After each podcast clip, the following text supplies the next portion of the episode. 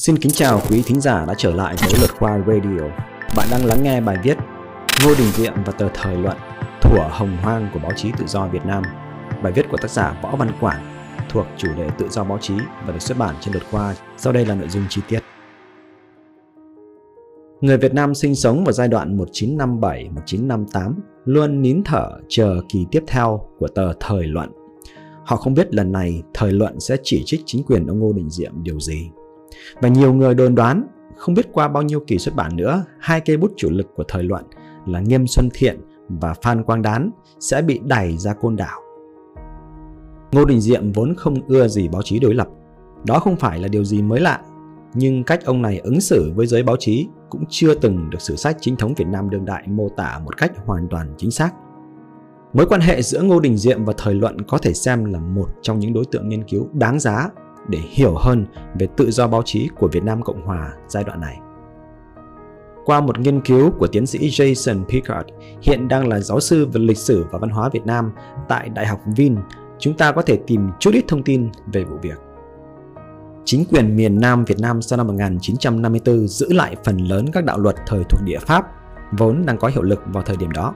Các đạo luật này bao gồm quy định về quản lý báo chí vốn bắt buộc tất cả các báo phải nộp lưu triểu mỗi ấn bản cho cơ quan quản lý truyền thông trước khi được phát hành cho công chúng. Tuy nhiên, điều này hoàn toàn thay đổi với lệnh số 23 TTP vào ngày 19 tháng 2 năm 1956. Theo đó, Ngô Đình Diệm bãi bỏ quy định tiền kiểm đối với phát ngôn của báo chí. Điều này được Nguyễn Việt trước trong tác phẩm Lược sử báo chí Việt Nam gọi là mốc đánh dấu thủa vàng son của báo chí Việt Nam Cộng Hòa. Hiển nhiên, như đã nói, gia đình họ Ngô không thích báo chí độc lập. Không lâu sau, sắc dụ số 13 được ban hành, trao thẩm quyền, cho phép chính quyền mới phạt tiền, đe dọa phạt tù và đóng cửa các tòa soạn thân cộng, chống chính quyền hay vu khống. Tuy nhiên, việc nới lỏng quy định liên quan đến tiền kiểm báo chí cũng được xem là một điểm nhấn tiến bộ mới của chính quyền Việt Nam Cộng Hòa. Họ không kiểm soát hoàn toàn khâu quản lý nhân sự, sản xuất nội dung và định hướng báo chí như chính quyền Việt Nam Dân Chủ Cộng Hòa. Điều này mở ra nhiều cơ hội hơn cho thảo luận báo chí tự do, thậm chí là những chỉ trích cụ thể nhắm vào chính quyền Ngô Đình Diệm và cá nhân ông Diệm. Ví dụ, năm 1957, khi Ngô Đình Diệm vừa từ Hoa Kỳ trở về nước sau một chuyến công du, thời luận đã tung bài viết có tên Quan niệm dân chủ và hành động dân chủ. Trong bài viết này, Phan Quang Đán và Nghiêm Xuân Thiện yêu cầu Tổng thống Ngô Đình Diệm cho biết rõ kế hoạch xây dựng một xã hội dân chủ thực sự vắng bóng cộng sản. Theo họ, chúng ta không thể chỉ nói về dân chủ mà không có một biện pháp thực tế nào để thực thi dân chủ.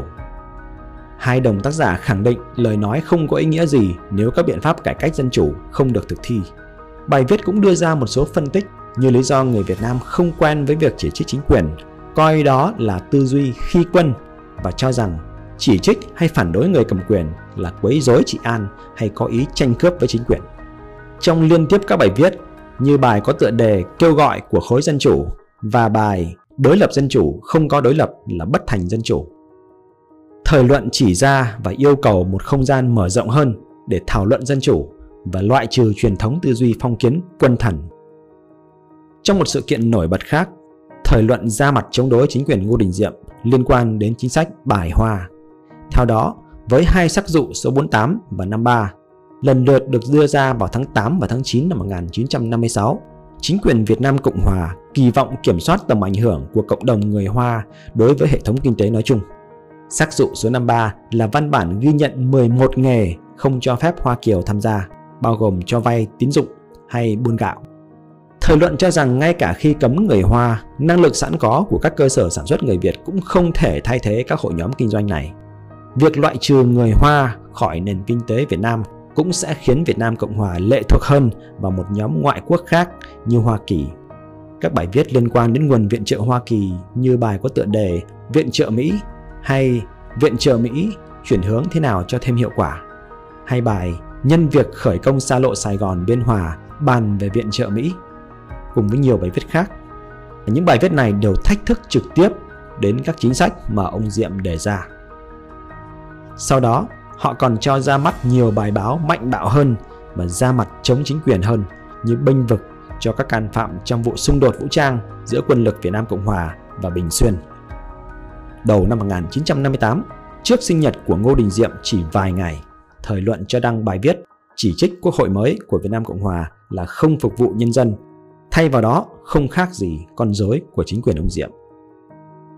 Điều này khiến cho Tổng thống Diệm phải lên trên tờ Cách mạng Quốc gia cảnh báo rằng có quá nhiều thành phần đang cố tình kích động phá hoại sự đoàn kết của nhân dân Việt Nam trong cuộc chiến chống Cộng sản. Tuy nhiên, trong suốt nhiều tháng sau đó, thời luận tiếp tục cung kích mạnh mẽ hầu hết các cơ quan công quyền và chính sách của chính quyền ông Ngô. Tính đến tháng 4 năm 1958, thời luận xuất bản được đúng 440 số báo, mỗi số bán được hàng chục vạn bản. Đó là con số mà báo chí thời nay cũng phải mơ ước. Chính quyền Ngô Đình Diệm từ năm 1955 đến năm 1957 ít công kích trực tiếp báo chí và sử dụng hệ thống pháp luật hình sự như là công cụ chính yếu để chèn ép tự do báo chí. Tuy nhiên, các công cụ khác không phải là không có. Điển hình nhất có thể kể đến việc phân phối giấy in và mực in. Nói cho dễ hiểu, dù chưa đến mức chủ động can thiệp vào thị trường báo chí như chính quyền Việt Nam Dân Chủ Cộng Hòa và chính quyền Việt Nam đương đại, chính quyền Ngô Đình Diệm có thể kiểm soát mức độ lan tỏa của một tờ báo bằng cách giới hạn số lượng ấn bản của nó. Như vậy, về mặt lý thuyết, họ không cấm báo chí tự do, nhưng báo chí tự do đến tay được bao nhiêu người thì lại là chuyện khác. Một tờ báo được xem là quá khiêu khích, chống đối đường lối của chính quyền sẽ bị hạn chế quyền tiếp cận với mực in và giấy in. Tuy nhiên, trong trường hợp của thời luận, nhiều thông tin cho thấy tờ báo này đã tiếp cận với nguồn giấy và mực in chợ đen để sản xuất đủ nhu cầu của bạn đọc miền Nam Việt Nam. Mặt khác, dù không đến mức cấm đoán báo chí thành lập, chính quyền Diệm tìm cách kìm hãm một phần các tờ đối lập bằng cách quyết định tờ nào được trở thành nhật báo, tờ nào là tuần san và tờ nào là nguyệt san. Trong trường hợp của thời luận, Bộ Thông tin của chính quyền Việt Nam Cộng Hòa nhất quyết không cho phép tờ này được xuất bản hàng ngày. Tuy nhiên, việc cấm cản thời luận vẫn chưa được xem xét và trong một khoảng thời gian đáng kể, tờ này tiếp tục được tồn tại, phát triển và biến thành tờ báo lớn nhất miền Nam Việt Nam thời kỳ bấy giờ. Hiển nhiên, chuyện gì đến cũng phải đến. Việc một tờ báo phổ thông lấy tiếng vang bằng việc cung kích chính quyền và thành công vang dội về mặt doanh số lẫn số báo bán ra trong thời kỳ còn chưa bình ổn về mặt quân sự lẫn chính trị đã dẫn thời luận đến một kết quả đã được báo trước. Tờ báo này bị đóng cửa vào tháng 4 năm 1958. Chủ bút Nghiêm Xuân Thiện bị bỏ tù 10 tháng với tội danh sử dụng báo chí để phỉ báng chính quyền. Tuy nhiên, các ngòi bút chủ lực như Phan Quang Đán không gặp vấn đề gì với chính quyền Ngô Đình Diệm. Tính đến tận năm 1960, sau khi ông Diệm trở nên bị cô lập và không tin tưởng hệ thống chính trị miền Nam Việt Nam vì cuộc đảo chính không thành cùng năm. Có thể nói các chính sách quản lý của ông và hệ thống dành cho các ngòi bút chỉ trích trực tiếp chính quyền là không đáng kể. Nhìn vào tình hình báo chí Việt Nam hiện nay, với hàng trăm tờ báo nằm dưới quyền biên tập duy nhất của Đảng Cộng sản Việt Nam và con số án tù đến hàng chục năm dành cho các nhà báo độc lập, có thể nói chính quyền ông Diệm vẫn còn nương tay.